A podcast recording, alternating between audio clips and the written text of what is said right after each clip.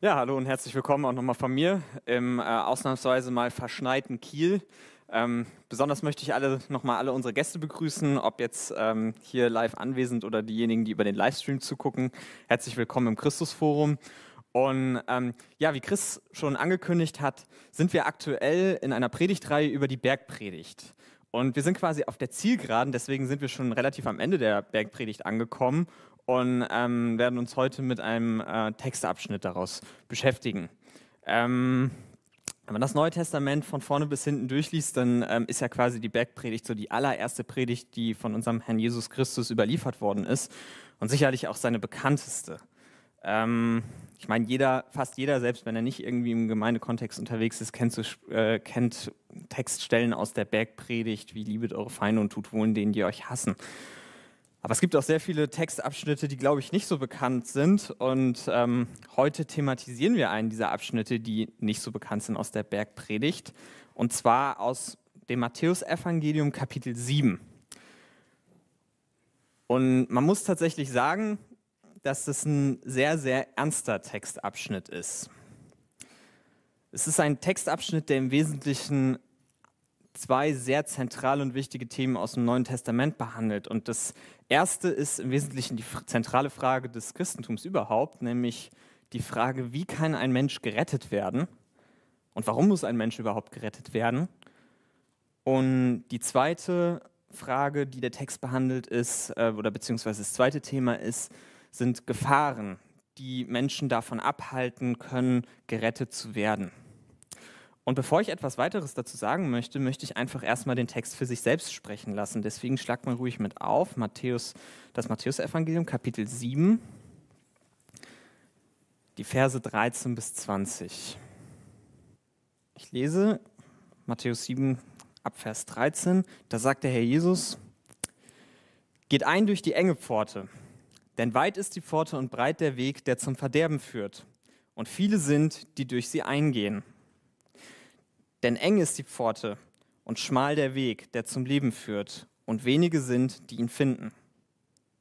Hütet euch vor den falschen Propheten, die in Schafskleidern zu euch kommen, innen aber sind sie reißende Wölfe. An ihren Früchten werdet ihr sie erkennen. Sammelt man etwa von Dornen Trauben oder von Disteln Feigen, so bringt jeder gute Baum gute Früchte, aber der faule Baum bringt schlechte Früchte. Ein guter Baum kann keine schlechten Früchte bringen, noch kann ein fauler Baum gute Früchte bringen. Jeder Baum, der keine gute Frucht bringt, wird abgehauen und ins Feuer geworfen. Deshalb an ihren Früchten werdet ihr sie erkennen. Das ist eine sehr, sehr harte Bibelstelle. Das ist, ich finde, es ist mit einer der härtesten Bibelstellen, die man sich überhaupt vorstellen kann, weil sie stellt uns eine krasse Realität vor. Und diese Realität die Jesus uns hier zeigt, ist, dass jeder Mensch am Ende seines Lebens irgendwann mal vor zwei Zielen steht. Das eine ist das ewige Leben. Das ist das, wenn Jesus hier sagt, eng ist die Pforte und schmal der Weg, der zum Leben führt. Das andere ist das ewige Verderben. Es gibt sehr viele Begriffe in der Bibel, mit, der, mit denen dieses ewige Verderben beschrieben wird, unter anderem die Hölle oder der ewige Tod. Und das ist der andere Weg, der dieses Ziel hat. Ja, und jeder Mensch, egal ob er glaubt oder nicht, wird irgendwann mal zu einem dieser Ziele kommen und wenn er nicht wenn er äh, nicht an Jesus glaubt, dann ist dieses Ziel definitiv kein positives. Aber das ist eine krasse Realität. Am Ende gibt es nur zwei Optionen, Leben oder Tod, ewiges Leben oder ewige Verdammnis. Und der Grund, warum das so ist, ist, dass ähm, jeder Mensch, wenn er irgendwann mal stirbt, sich vor Gott für sein eigenes Leben rechtfertigen muss, für das, wie er gelebt hat. Irgendwann steht jeder Mensch am Ende seines kurzen Lebens, das er auf der Erde gelebt hat, vor Gott und muss sich dann rechtfertigen für das, was er getan hat. Und Gott ist ein gerechter und heiliger Gott. Gott wird das, was wir getan haben, bewerten nach seinem Gesetz, das er uns das er gegeben hat. Und dann gibt es nur zwei Optionen, entweder schuldig oder nicht schuldig. Schuldig bedeutet ewiges Gericht, ewige Verdammnis, nicht schuldig, ewiges Leben. Die große Frage, die sich jeder in seinem Leben einmal gestellt haben sollte, jeder Mensch, weil es jeden betrifft, ist, am Ende deines Lebens, wenn du vor Gott stehst, wie ist es dann? Was ist das Ziel deines Lebens dann gewesen? Das ewige Leben im Frieden mit Gott oder das ewige Verlorensein? Das ist das, womit wir uns heute beschäftigen. Eine sehr, sehr ernste Frage. Und um diese Frage zu beantworten, wollen wir in die Bibel selbst gucken, wollen wir gucken, was Jesus uns sagt. Wir wollen uns anschauen, welchen Weg Jesus uns zeigt, den wir gehen können, um errettet zu werden. Ja, wir wollen uns anschauen, was ist der Unterschied biblisch gesehen zwischen denjenigen Menschen, die ewiges Leben am Ende bekommen und denjenigen, die letztendlich ewig verloren gehen. Weil das für uns eigentlich die wichtigste Frage ist, die wir in unserem Leben beantworten müssen. Und der Herr benutzt hier ein Bild. Jesus benutzt hier ein Bild, um zu zeigen, wie man gerettet werden kann. Er spricht hier von einer engen Pforte, durch die man gehen muss. Ja, das ist natürlich ein Bild, das ist jetzt nicht wortwörtlich so gemeint, dass man durch irgendeine Pforte durchgehen muss, sondern es geht um die Frage, durch wen führt man sein Leben und was ist das Ziel des eigenen, eigenen Lebens und Genau, die Frage ist, was ist überhaupt dieser Eingang, der zum Leben führt? Was ist diese enge Pforte? Und ähm, ich sage jetzt etwas, was du vielleicht am Anfang nicht verstehst, aber ähm, ich werde das noch genauer erklären. Das ist nämlich, dass dieser Eingang, diese Pforte, durch die, durch die wir gehen müssen, die zum Leben führt, dass das Jesus selbst ist. Jesus Christus ist dieser Eingang, diese Pforte, die zum Leben führt. Und kann wirklich sein, dass du, am Ende, dass du jetzt erstmal denkst, hm, ja, das ist, klingt irgendwie komisch, wie kann eine Person eine Pforte, eine Tür sein? Das hat tatsächlich folgenden Grund. Wenn es um die Frage des ewigen Lebens oder des ewigen Todes geht, dann entscheidet sich das tatsächlich daran, ob man eigentlich erstmal daran, ob man moralisch gut oder moralisch schlecht gelebt hat. Gott bestraft diejenigen, die gesündigt haben und die böse Dinge in ihrem Leben getan haben, die gehen ewig verloren und diejenigen, die ähm, gerecht gelebt haben, die kriegen ewiges Leben. Und da kommt das große, große Problem, das jeder einzelne von uns hat. Eigentlich, und das ist, es ist eigentlich eine riesenharte und krasse Realität, die da vor uns steht. Eigentlich haben wir es alle verdient, ewig verloren zu gehen. Eigentlich haben wir, wenn Gott uns anhand seiner Maßstäbe, anhand seines Gesetzes, anhand seiner Gebote und seiner Heiligkeit beurteilt, dann haben ich und alle anderen, die hier sind, jeder Einzelne es verdient, ewig verloren zu gehen und in die Hölle zu kommen. Das klingt jetzt vielleicht hart, aber das ist leider wahr. Denn das Problem ist, wir haben alle gesündigt. Wir haben alle gegen Gottes Wort verstoßen. Wir haben alle Gottes Gebote übertreten. Und deswegen sind wir auch alle vor Gott erstmal in der Position, dass wir es eigentlich verdient haben, verloren zu gehen. Ja, und vielleicht denkst du, du hast irgendwie immer gut in deinem Leben gehandelt und du bist eigentlich ein ganz guter Mensch, hast ja vielleicht noch niemanden umgebracht oder noch nie irgendein großes Verbrechen begangen wenn du das wirklich denkst, dass das die moralische Perfektion ist, die Gott fordert und das ist das, was dich rettet, dann liegst du falsch und dann betrügst du dich selbst. Denn gut ist in Gottes Augen nur, wer folgendes Gebot gehalten hat. Das kannst du irgendwann mal gerne nachlesen. Im Markus-Evangelium, Kapitel 12, wird Jesus mal gefragt, was ist das wichtigste Gebot? Und dann sagt er, du sollst den Herrn, deinen Gott, lieben mit deiner ganzen Kraft, mit deinem ganzen Leben, mit deinem ganzen Herzen und deinen Nächsten wie sich selbst. Abgesehen davon, dass wir alle in einem Zustand geboren werden, dass wir Gott überhaupt nicht kennen und dementsprechend Gott auch nicht lieben können und auch dauernd gegen seine Gebote verstoßen, gibt es niemanden, niemanden auf dieser Welt, der jemals perfekt seinen Nächsten so geliebt hat wie sich selbst. Allein schon die Tatsache, dass wir ähm, andauernd schlecht über andere Menschen denken, dass wir auch dann und wann lügen, dass wir einfach wirklich nicht diese Gebote halten, die Gott ähm, uns gegeben hat. Und das ist, wird ganz besonders interessant, wenn man in die Bergpredigt guckt, ist das zum Beispiel sowas wie du sollst nicht töten, ähm, auch beinhaltet, du sollst deinen Nächsten nicht einfach hassen. Ähm, und äh, nicht einfach grundlos zornig über ihn sein oder dass das Gebot, du sollst nicht Ehe brechen, auch die ähm, allein schon das, den Ehebruch im Herzen und das ähm, Verlangen nach jemandem, mit dem man nicht verheiratet ist, ähm, schon bezeichnet sieht man, dass wir alle dieses Problem haben. Wir haben alle gesündigt, wir haben alle gegen Gottes Gebote verstoßen. Und damit haben wir in den Augen dieses heiligen und gerechten Gottes, der Sünde und böses Verhalten nicht ertragen kann und richten muss, den ewigen Tod verdient. Keiner hat von uns Gottes Gebote von Herzen befolgt. Im Wesentlichen sind wir, und das sagt Jesus ja auch, erstmal in einem Zustand, jeder Mensch von Geburt an, wo er ein schlechter Baum ist. Weil Jesus sagt, wer schlechte Früchte in seinem Leben zeigt, wer böse Dinge tut, der ist nicht irgendwie gut und dann manchmal ein bisschen böse, sondern der hat von Grund auf erstmal das Problem, dass er ein fauler Baum ist. Und das gilt für jeden von uns. Die deprimierende Wahrheit, um es mal zusammenzufassen, ist, es ist kein Unterschied, alle haben gesündigt und erreichen nicht die Herrlichkeit Gottes, wie es ähm, Paulus im äh, Römerbrief Kapitel 3, Vers 22 bis 23 beschreibt. Die deprimierende Wahrheit ist, jeder Mensch ist erstmal in der folgenden Situation, er ist wie in so einem brennenden Haus, in einem Stockwerk darüber, das noch nicht abgebrannt ist, aber eigentlich, ähm, wenn ihn daraus keiner rettet, verloren. Und das, was wir brauchen, ist, wir brauchen einen Notausgang aus diesem Haus. Wir brauchen eine, eine Tür, die aus diesem Todestrakt hin zum Leben führt. Und diese Tür, diese enge Pforte ist Jesus Christus selbst. Ja, Jesus sagt das mal von sich selbst im Johannesevangelium Kapitel 10, äh, Vers 9. Da sagt er, er ist die Tür, er ist derjenige, der zum Leben führt. Weil wir alle gesündigt haben, gibt es für uns nur diesen einen Weg. Denn dieser Gott, der uns geschaffen hat, der das Universum gemacht hat, der jeden von einzelnen von uns geschaffen hat, der ist heilig, der ist gerecht und er kann das Böse nicht ungerichtet lassen. Aber er ist auch Liebe. Gott ist auch Liebe und Gott möchte nicht, dass seine Geschöpfe, obwohl sie alle gegen ihn gesündigt haben, obwohl wir alle gegen ihn rebelliert haben, obwohl wir alle so gelebt haben, als ob er nicht existiert, was so ziemlich die größte Beleidigung ist, die man überhaupt machen kann,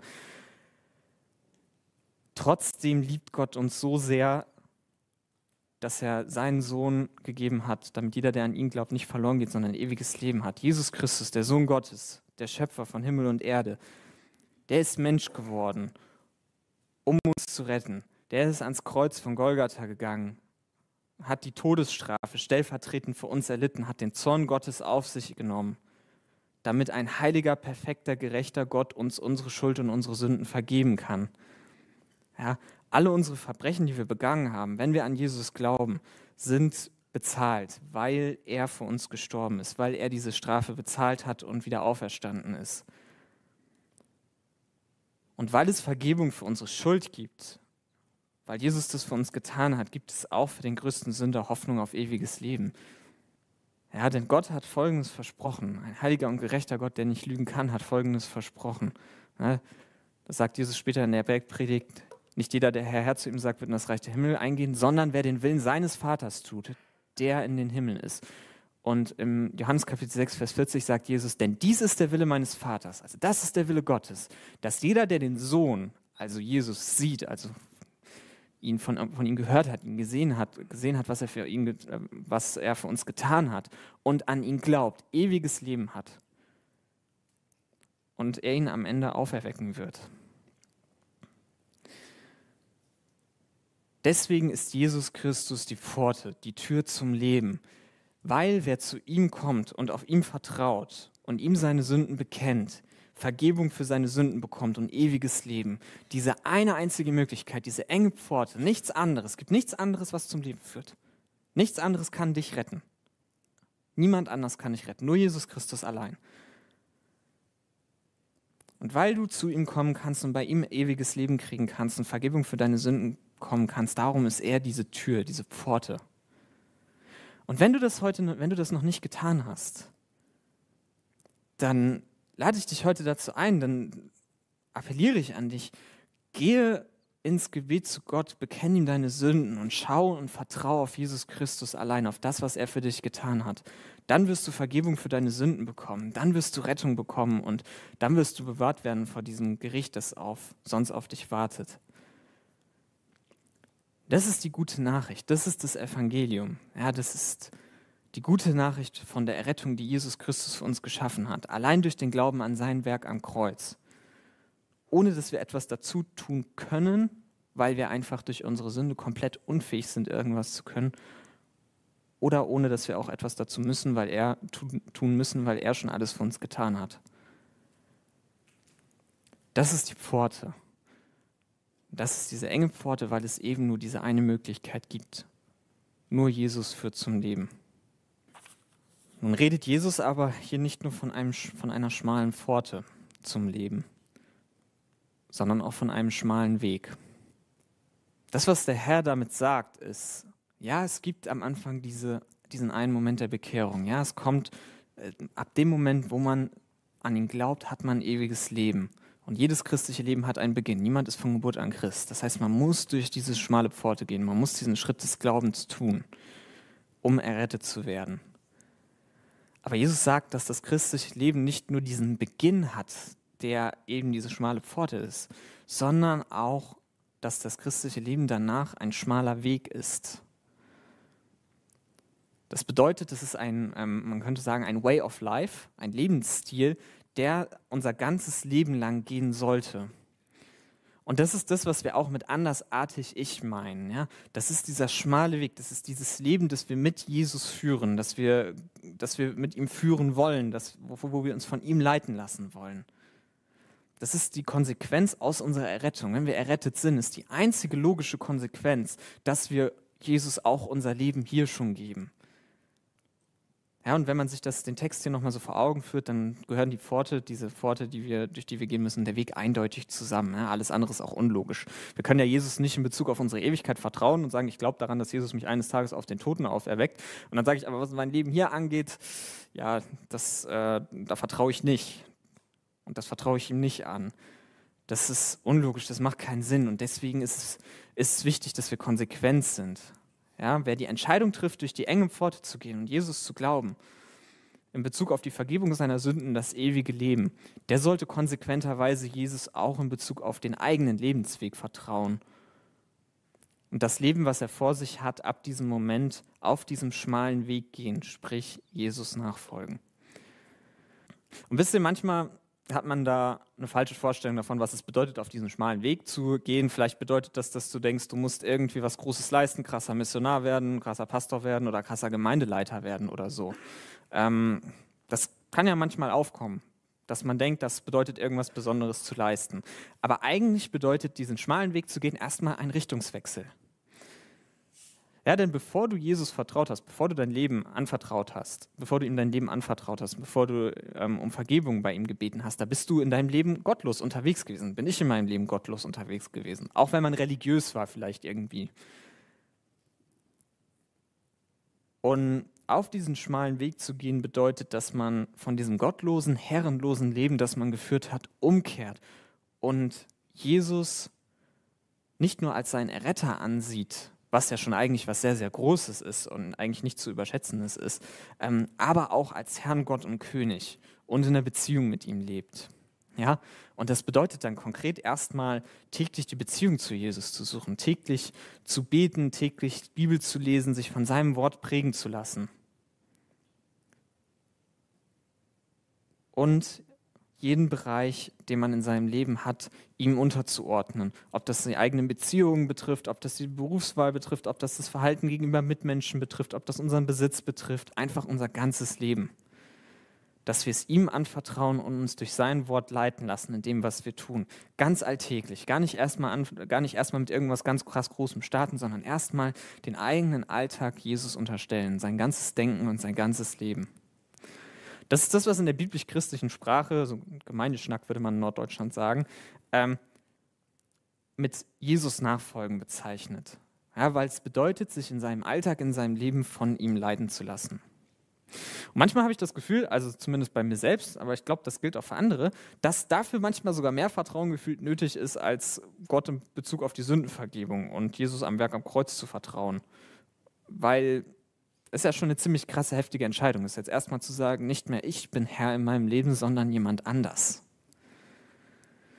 Schließlich kann es ja auch sein, dass derjenige, dem man da sein Leben gibt, erstmal irgendwas macht, worauf man überhaupt keine Lust hat oder vielleicht sogar irgendwas Böses vereinen will.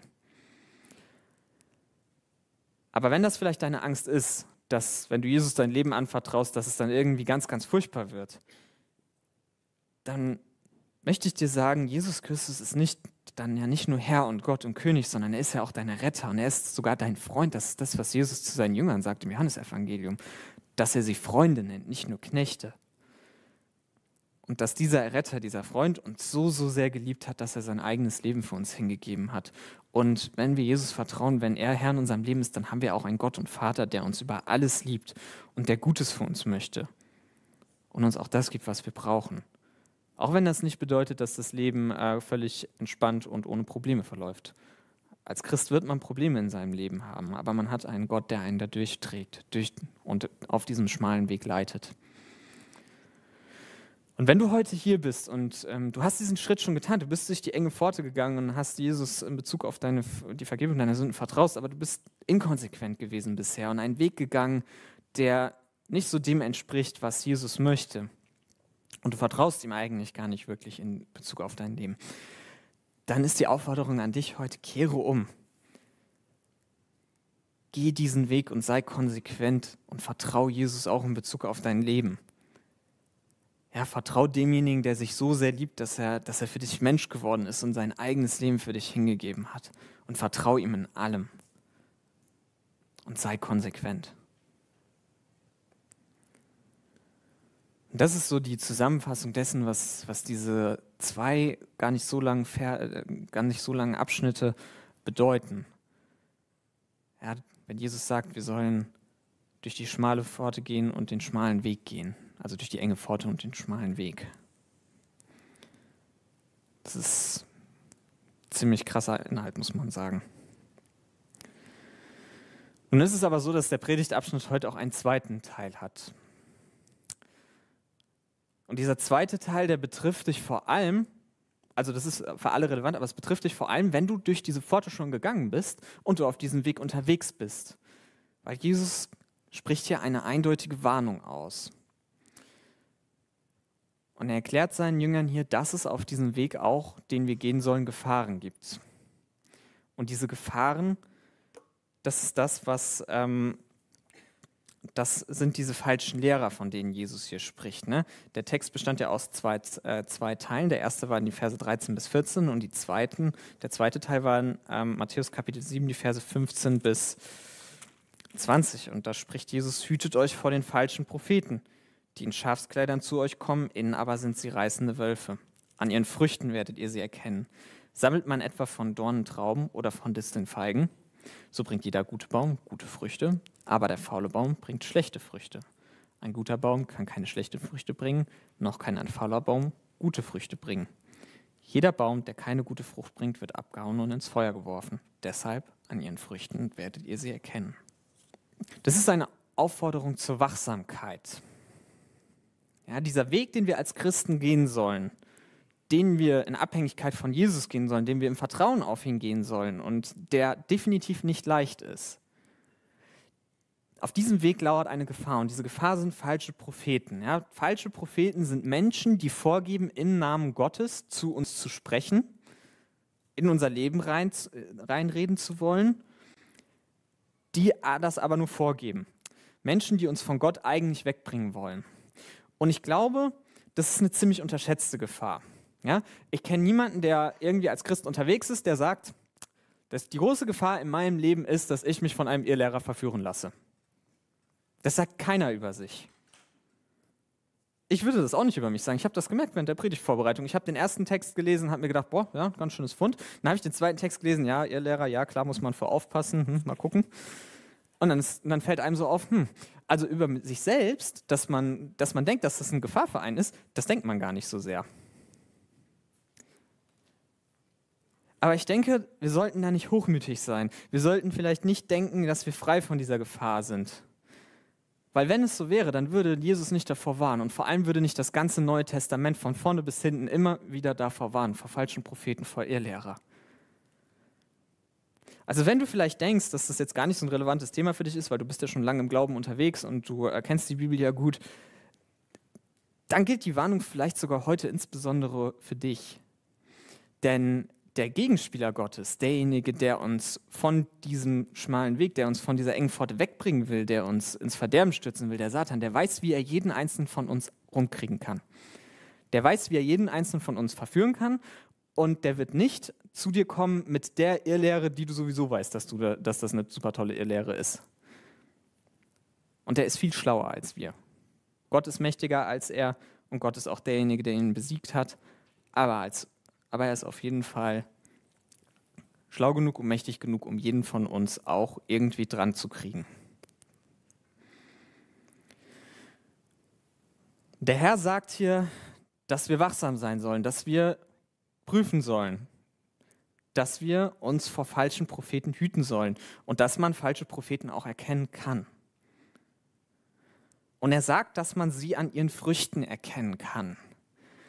Das heißt, wenn das Leben oder die Dienst eines Menschen, der behauptet, im Namen Gottes zu sprechen, antigöttliche Prinzipien zeigt, dann sollen wir uns von diesen Menschen hüten. Wenn das Leben oder der Dienst eines Menschen antigöttliche Prinzipien zeigt, dann sollen wir uns von diesen Menschen hüten. Dann sollen wir nicht sagen, ja, der sagt aber auch mal manchmal ein paar gute Sachen. Ich weiß, dass was der sonst sagt, ist äh, total irrsinnig und total gegen, spricht total gegen die Bibel, aber ich nehme irgendwie so ein bisschen ein paar gute Sachen raus. Nein, dann sollen wir uns von ihm hüten und wir sollten nicht denken, wir sind irgendwie reif genug oder ähm, weit genug im Glauben, um das gut auseinanderdividieren zu können.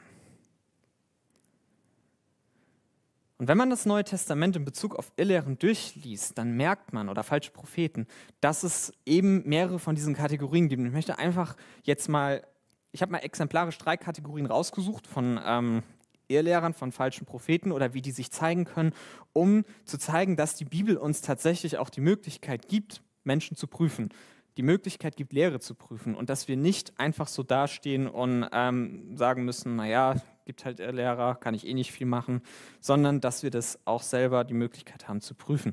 Und das erste ist vielleicht so ein bisschen das Offensichtlichste, die erste Kategorie von Irrlehrern, die Werke des Fleisches, ne? also faule Früchte im Leben. Und ich möchte einfach von vornherein sagen, das, was ich jetzt sage, das bezieht sich nicht auf Menschen, die irgendwie mit Sünde zu kämpfen haben. Das bezieht sich nicht auf Menschen, die, ähm, also jeder Mensch, auch wenn er Christ ist, sündigt noch in seinem Leben. Das ist völlig klar. Das lehrt die Bibel auch so. Und ähm, es gibt Menschen, die kämpfen mit Sünde, die haben Probleme mit Sünde. Eigentlich jeder von uns.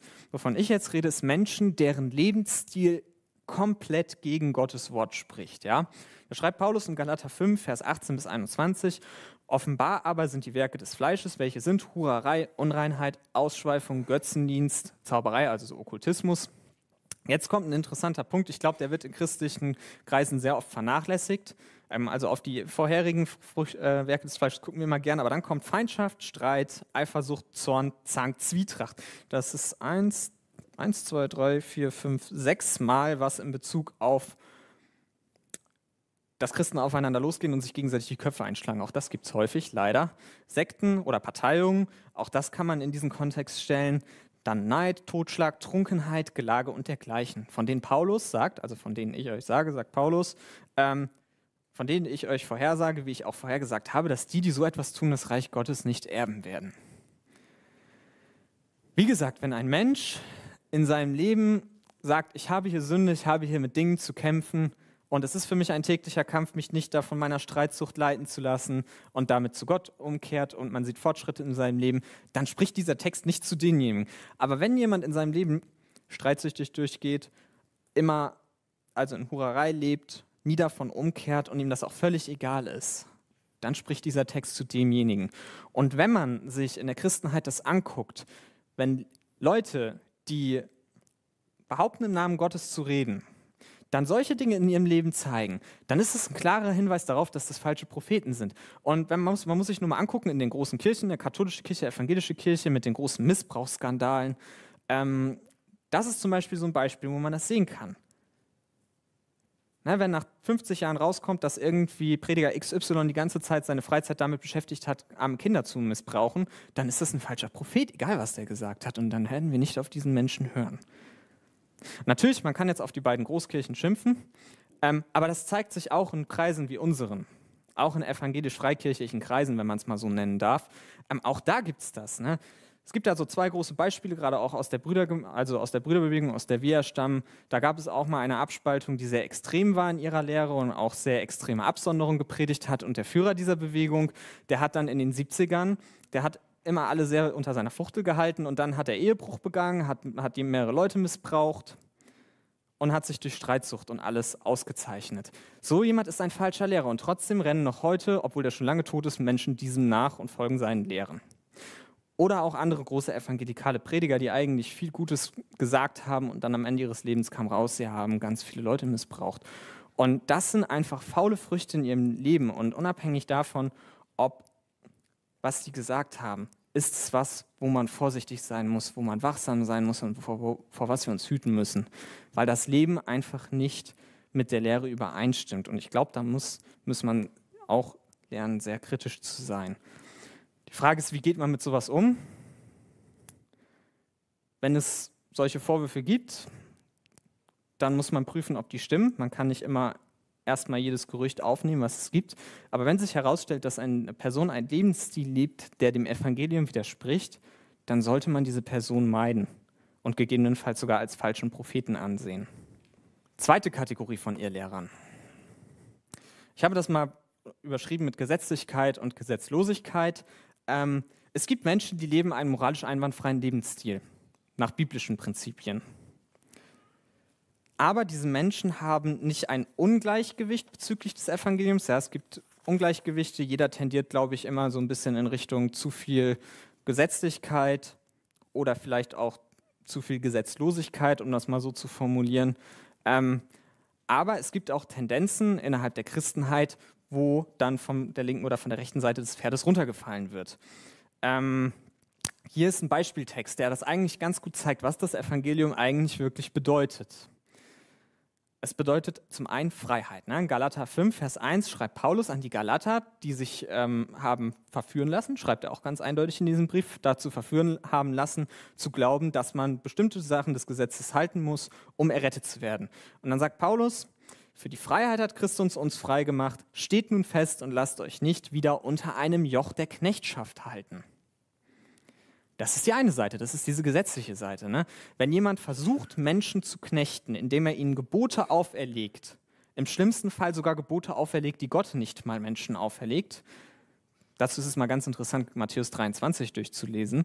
Ähm, da beschreibt Jesus das, dass die Schriftgelehrten, die Pharisäer der damaligen Zeit den Menschen schwere Lasten auferlegt haben auf ihr Leben. Wenn Menschen das mit dem Argument tun, so kann man dann Gott gefallen, dann ist das kritisch. Wenn Menschen aber behaupten, du musst diese Dinge tun, um errettet zu werden, und die Gnade von Jesus reicht auf einmal nicht mehr aus, dann ist es eine Sache, die Richtung gefährliche Irrlehre geht, wie Paulus das auch im Galaterbrief sehr, sehr eindeutig beschreibt. Ne? Da wurde damals dann gefordert, man muss sich noch zusätzlich beschneiden lassen zum äh, Glauben an das Evangelium. Und da sagt Paulus, das ist eine Irrlehre, das ist ein anderes Evangelium. Und wenn jemand so etwas predigt, dann ist es sehr, sehr kritisch. Und wenn er auch weiß, was er da predigt, dann ist das eine gefährliche Irrlehre und derjenige ist ein falscher Prophet. Jetzt sagt Paulus aber, weil das ist nämlich die Frage, die als erstes immer kommt, ist, ja, wenn alles Gnade ist, na, dann kann ich ja leben, wie ich will ähm, und machen, was ich will. Bibel ist jetzt nicht mehr so relevant für mich. Dann sagt Paulus im selben Kapitel Galater 5, Vers 12 bis 13, denn ihr seid zur Freiheit berufen, die Freiheit bleibt, wir sind zur Freiheit berufen, wir sind durch Gnade errettet nur durch den Glauben allein. Aber nur gebraucht nicht die Freiheit zu einem Anlass für das Fleisch, sondern dient einander durch die Liebe. Wenn jemand behauptet, dass es mit dem christlichen Glauben ein vereinbar ist, ähm, dieses Bekenntnis zu haben, diesen Glauben zu haben oder zumindest zu behaupten, ihn zu haben, und dann lebt derjenige bewusst in Sünde, ohne dass es ihm was ausmacht, ohne dass er sich davon gestört fühlt, wie zum Beispiel diese falschen Propheten, von denen ich geredet habe, ne, mit Missbrauch und das Ganze vertuschen und es ähm, ist auch überhaupt nicht relevant, ähm, davon umzukehren und selbst wenn es dann rauskommt, sich nicht korrigieren zu lassen.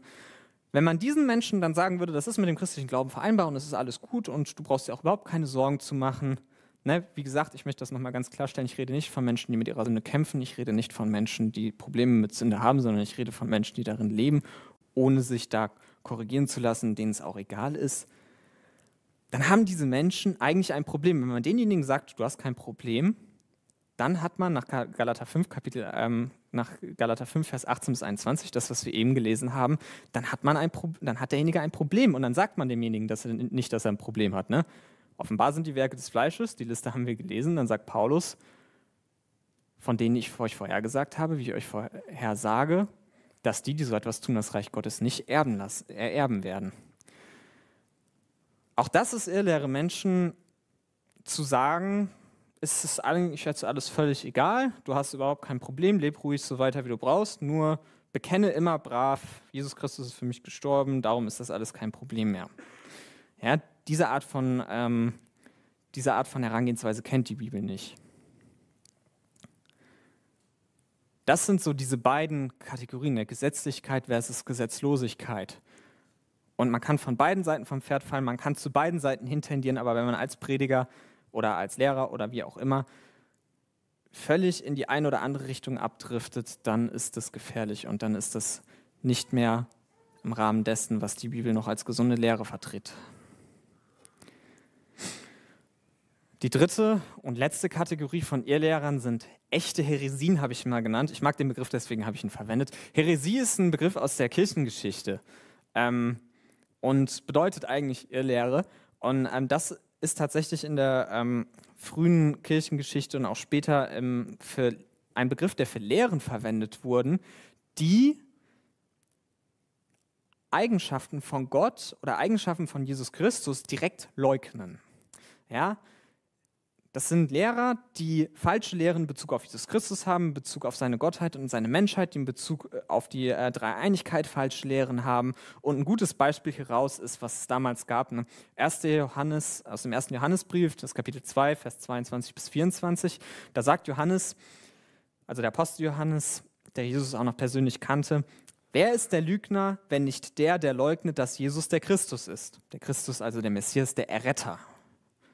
Ja, wer ist nicht der Lügner, der, wenn nicht der, der leugnet, dass Jesus der Erretter ist? Dieser ist der Antichrist, der den Vater und den Sohn leugnet. Eine Anspielung auf die Dreieinigkeit. Gott, Vater, Sohn, Heiliger Geist. Und wer den Vater und den Sohn leugnet, der ist der Antichrist. Jeder, der den Sohn leugnet, jeder, der Jesus Christus leugnet, jeder, der, der falsche Lehren verbreitet in Bezug auf Jesus Christus, Gott, Jesu Christi Gottheit und seine Menschheit, der ist auch der Antichrist, sagt Johannes hier. Jeder, der den Sohn leugnet, hat auch den Vater nicht, also hat keine Beziehung zu Gott. Wer den Sohn bekennt, also wer Jesus Christus bekennt, wer an ihn glaubt, der hat auch den Vater ihr, was ihr von Anfang an gehört habt, bleibt, bleibe in euch. Damals war es so, da gab es Irrlehrer, die haben behauptet, Jesus Christus gar nicht richtig Mensch gewesen, weil das nicht in ihr Weltbild reingepasst hat. Weil das irgendwie nicht in ihr Weltbild reingepasst hat, dass da jemand ist, dass dann Gott ist, der Mensch wird. Heute gibt es Irrlehrer, die behaupten, dass Jesus nicht aus, dem, aus den Toten auferstanden ist, weil das nicht in ihr Weltbild reinpasst. Es gibt Irrlehrer, die behaupten, dass Jesus nicht Gott ist, weil das nicht in ihr Weltbild reinpasst. Es gibt Irrlehrer, die leugnen die Dreieinigkeit, weil es nicht in ihr Weltbild reinpasst. Sowas ist eine sehr, sehr krasse Irrlehre nach dem Neuen Testament. Das wird mit am meisten verurteilt. Und die Antwort ist heutzutage von uns, die wir auf sowas geben sollen, ist, wenn jemand so etwas behauptet, jemand so etwas glaubt, dann mag er vielleicht irgendwie ein bisschen Fake-Christ sein, aber das ist definitiv jemand, der nicht Frieden mit Gott hat. Das ist definitiv jemand, der eigentlich Erlösung durch den Glauben an Jesus Christus braucht und Gottes Gnade braucht. Aber das ist definitiv kein Mensch, auf den wir hören sollten. Das ist definitiv nicht jemand, von dem wir uns in unserem Glaubensleben führen lassen sollten. Das ist jemand, vor dem wir uns hüten sollten. Egal in welcher Form er jetzt Irrlehren in Bezug auf Gott und andere wichtige Dinge vertritt. Und ähm, die gesamte Take-Home-Message von, diesem, ähm, von diesem Abschnitt, also das, was man sich mitnehmen sollte von heute, ist, prüft die Lehrer. Prüft die Lehrer, die euch lehren. Guckt euch an, was für Autoren, von was für Autoren ihr Bücher lest, christliche Bücher. Guckt euch bei den Predigern, guckt, prüft jeden Prediger, ja? Jeden Prediger, der da vorne steht, gehört von euch geprüft anhand des Wortes. Ja, das ist, deshalb ist es wichtig, die Bibel zu kennen. Es ist wichtig, das Johannesevangelium zu kennen. Es ist wichtig, die drei Briefe des Johannes, Apostel Johannes zu kennen und den Galaterbrief zum Beispiel. Das sind alles wichtige, wichtige neutestamentarische Schriften, die uns zeigen, was Gott überhaupt möchte und was die wahre, wirkliche, gesunde Lehre für uns ist. Prüfe das, was du dir anschaust und prüfe diejenigen, von denen du dir was anschaust und nimm das nicht auf die leichte Schulter. Jesus Christus selbst warnt uns davor, nicht irgendwer. Prüfe das, was du dir anschaust, prüfe das, was du, liest, was du liest und lass dich nicht verführen. Und wenn du Führung in deinem Leben brauchst, ja, wenn du sagst, du möchtest diesen schmalen Weg mit Jesus Christus gehen, und du brauchst aber Hilfe auf diesem Weg und du möchtest dich von irgendwem leiten lassen, dann geh als erstes zu ihm selbst, geh als erstes zu Jesus Christus ins Gebet. Ja, Jesus hat versprochen, dass, wenn wir ihn bitten, er uns geben wird. Das hat er auch in der Bergpredigt versprochen. Das bedeutet, wir dürfen Gott, wir dürfen Jesus Christus darum bitten, dass er uns führt, dass er uns zeigt, was sein Wille ist und dann wird er uns das auch zeigen. Durch sein Wort. Deswegen ist es auch wichtig, die Bibel gut zu kennen. Vor allem so Schlüsselstellen. Und wenn du sagst, du brauchst trotzdem auch einen ähm, menschlichen Mentor, einen, oder willst den vom Bibellehrer, willst dich, willst dich belehren lassen, ne? das ist ja auch legitim. Deswegen gibt es ja auch Predigten, deswegen gibt es auch, ähm, auch gute christliche Bücher. Dann schau dir an, von wem du dir was anschaust und schau dir an, was du dir anschaust. Prüfe es anhand der Bibel. Schau dir nur Sachen an, die dich näher zu Jesus bringen. Schau dir nur Sachen an, die die Wahrheit des Evangeliums auch wirklich zeigen. Und schau dir nichts von jemandem an, der von der Grundlehre der Bibel abweicht. Ich möchte mit einer Verheißung schließen.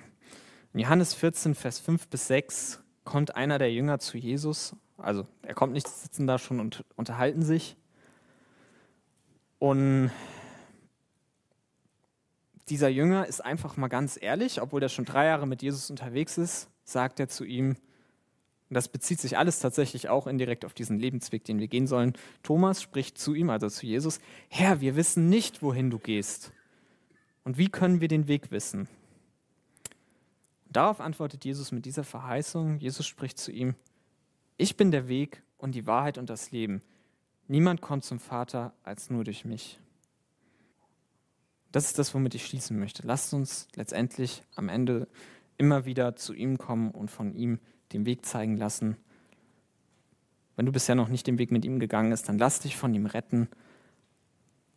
Aber bei Jesus gibt es den Weg, die Wahrheit und Jesus ist der Weg, die Wahrheit und das Leben und Jesus wird uns zum Leben führen, wenn wir zu ihm kommen.